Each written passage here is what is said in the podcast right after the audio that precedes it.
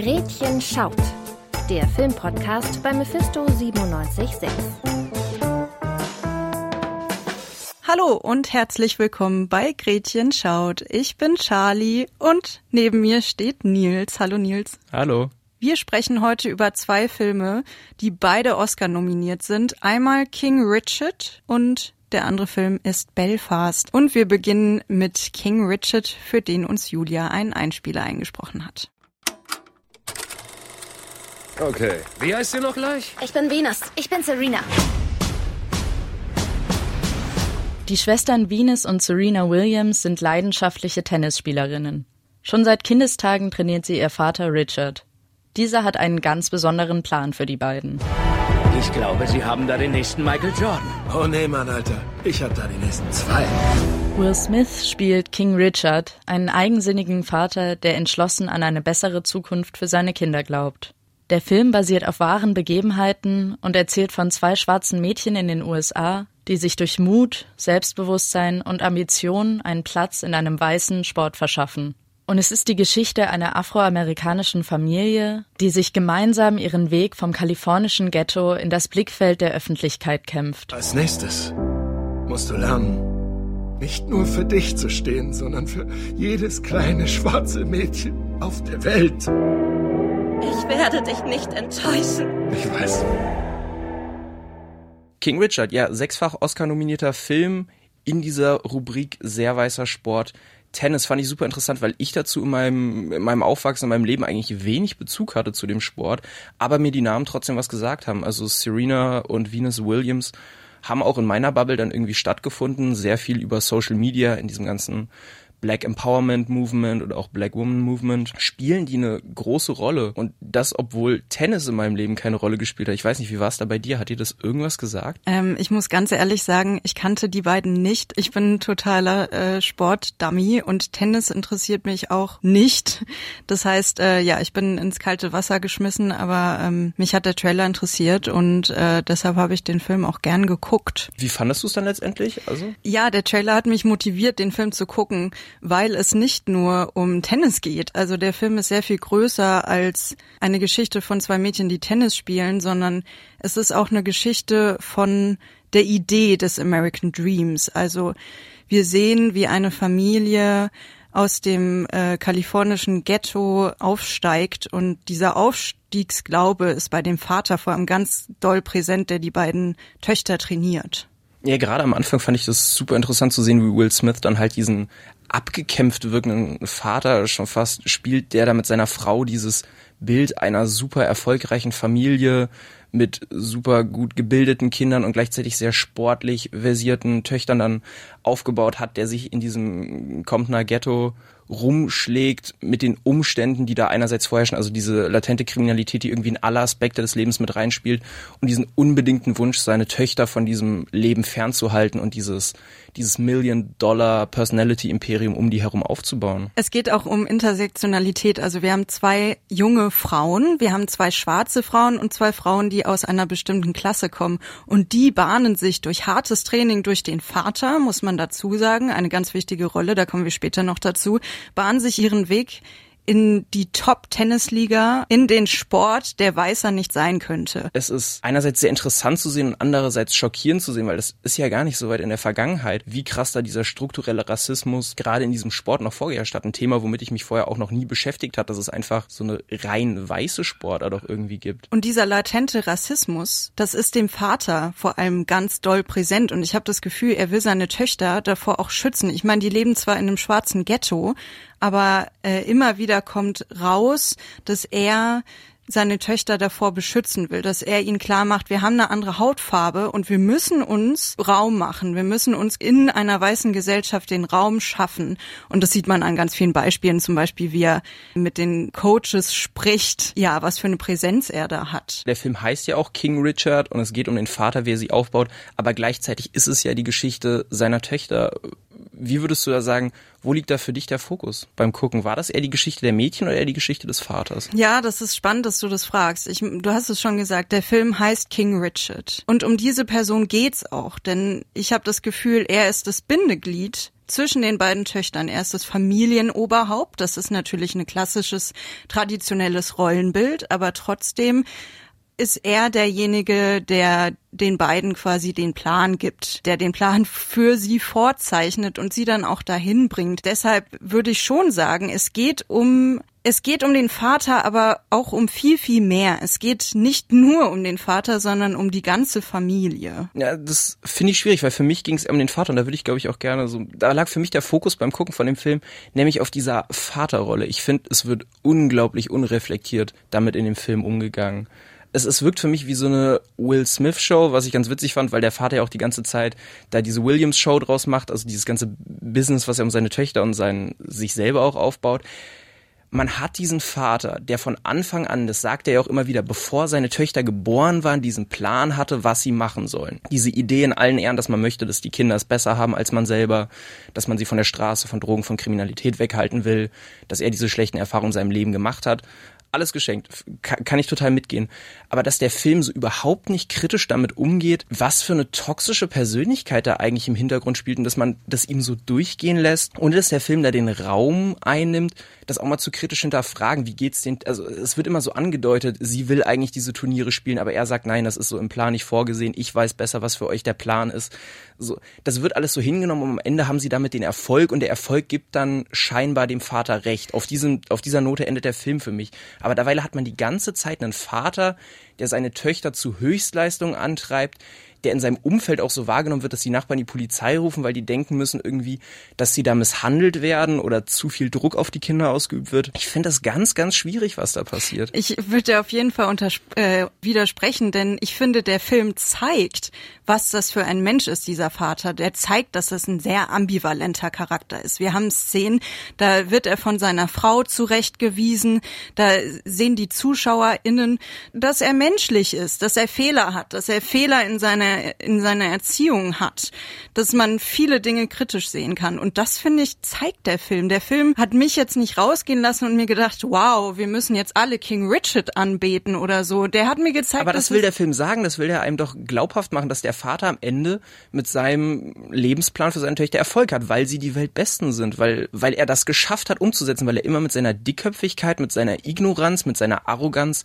durchkommt. Und ich glaube, hätten seine Deals irgendwie, wären die schiefgegangen, hätten seine Tochter es am Ende nicht in die Weltspitze geschafft, würde man jetzt sagen, wow, das war ein krass abusive Parent Verhalten, was da vorgeherrscht hat. Der hat seine Töchter zu irgendwas getriezt, ihnen ihre Kindheit damit genommen. Das mhm. einzige, was am Ende dafür sorgt, dass wir sagen so, ja, er hatte diesen guten Plan und es hat alles so funktioniert, ist die Tatsache, dass es geklappt hat. Ja, also ich muss sagen, viele der Punkte, die du sagst, die verstehe ich, die akzeptiere ich. Ich finde aber, dass der Film trotzdem das recht offen zeigt. Und wir müssen ja trotzdem auch überlegen, das ist eine Geschichte, die handelt von zwei Menschen oder von drei Menschen, ne, nehmen wir mal dieses Dreiergespann, der Vater und die zwei Töchter, die gibt es.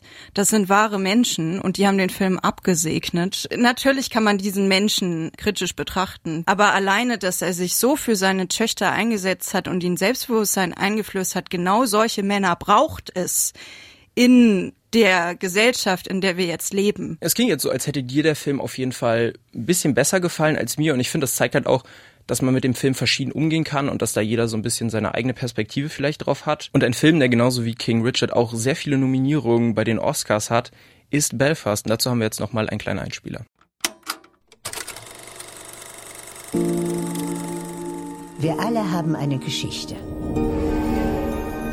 Aber wodurch sie sich unterscheiden, ist nicht, wie sie enden, sondern vielmehr der Ort, wo sie beginnen. Belfast ist der neue Film von Regisseur Kenneth Brenner. Er erzählt die Geschichte des neunjährigen Buddy, der während des Nordirland-Konflikts in Belfast der 60er Jahre aufwächst. Hey, Buddy! Deine Mutter ruft dich! Ja! Wir wollen das Viertel ein bisschen bereinigen. Du willst bestimmt nicht der Ausgestoßen in der Straße sein. Rühre meine Familie an und ich töte dich. Müssen wir jetzt weg aus Belfast? Gemeinsam schaffen wir es. Jetzt gilt. Jetzt gilt was? Das ist Krieg. Der Kampf zwischen Katholiken und Protestanten eskaliert immer weiter. Buddys Vater muss zum Arbeiten nach England und kann der Familie kaum beistehen. So wächst Buddy bei seinen Großeltern und der Gemeinschaft von Belfast auf. Der Schwarz-Weiß-Film zeigt die Höhen und Tiefen von diesem Leben in einer so turbulenten Zeit.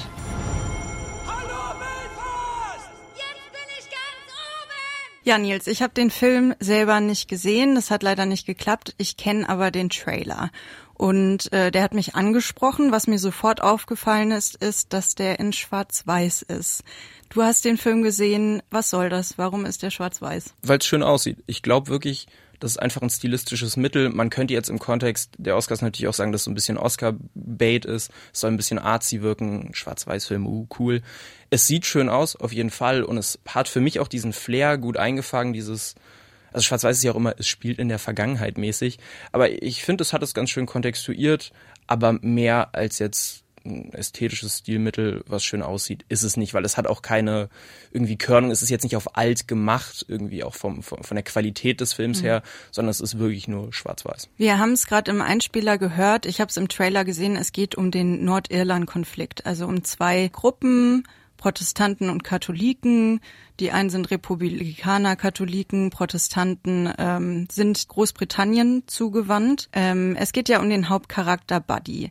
Welcher Gruppe gehört er denn zu? Also so tief, wie du es jetzt gerade angeteasert hast, du auf den Konflikt gar nicht eingegangen. Buddy ist äh, Protestant, beziehungsweise er wächst in einer protestantischen Familie auf, aber in einem Arbeiterviertel, wo sowohl Katholiken als auch Protestanten leben. Und da funktioniert das eigentlich ganz gut, bis es dann eben zu diesem Konflikt kommt. Also er gehört in diesem Fall zu der Aggressorengruppe, die eben probiert, die Katholiken aus dem Viertel rauszumobben, ganz profan gesagt. Aber er gehört nur formal zu der Gruppe. Seine Familie beteiligt sich nicht an diesen Aktionen. Ähm, also das Setting ist quasi, er lebt in dieser Straße mit seiner Familie, mit äh, seiner Nachbarschaft. Ähm, kannst du uns das nochmal ein bisschen, die Beziehungskonstellation ein bisschen auseinanderlegen?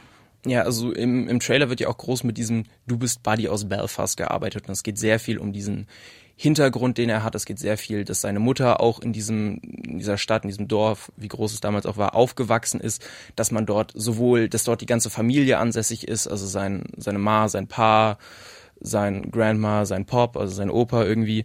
Die, die sind da alle sehr verwurzelt, die ganze große Familie ist da, aber generell auch alle Nachbarn, man kennt sich untereinander, man kennt sich in der Straße, jeder kann auf jeden aufpassen, man vertraut da jedem, man hilft jedem. Also es ist dieses vielleicht schon fast kommunhafte, man, man passt einfach auf sich auf, so wie es halt eine kleine Dorfgemeinschaft wirklich aus, auch ausmacht. Und das ist eben dieser Flair, den in den Arbeitervierteln vorherrscht. Man spielt viel mit seinen Cousins, Cousinen, die Großeltern passen drauf auf. Der Vater ist oft zur Arbeit in England, weswegen die Großeltern auch eine sehr starke ja, Rolle in seinem Leben einnehmen, weswegen der Großvater für ihn eine sehr wichtige männliche Bezugsperson ist, aber auch seine Oma, die ihn immer mit Rat und Tat zur Seite stehen und die Mutter da unterstützen, ihn, sein Bruder, das, das, das alles so eine kleine heile Welt ist, bis es dann eben zu diesen Konflikten kommt. Okay, das klingt alles wirklich nach heiler Welt. Jetzt kommt der Konflikt. Äh, wir sehen aber diesen kleinen jungen Buddy. Wie nah kommt oder inwieweit ist er in diesen Konflikten involviert?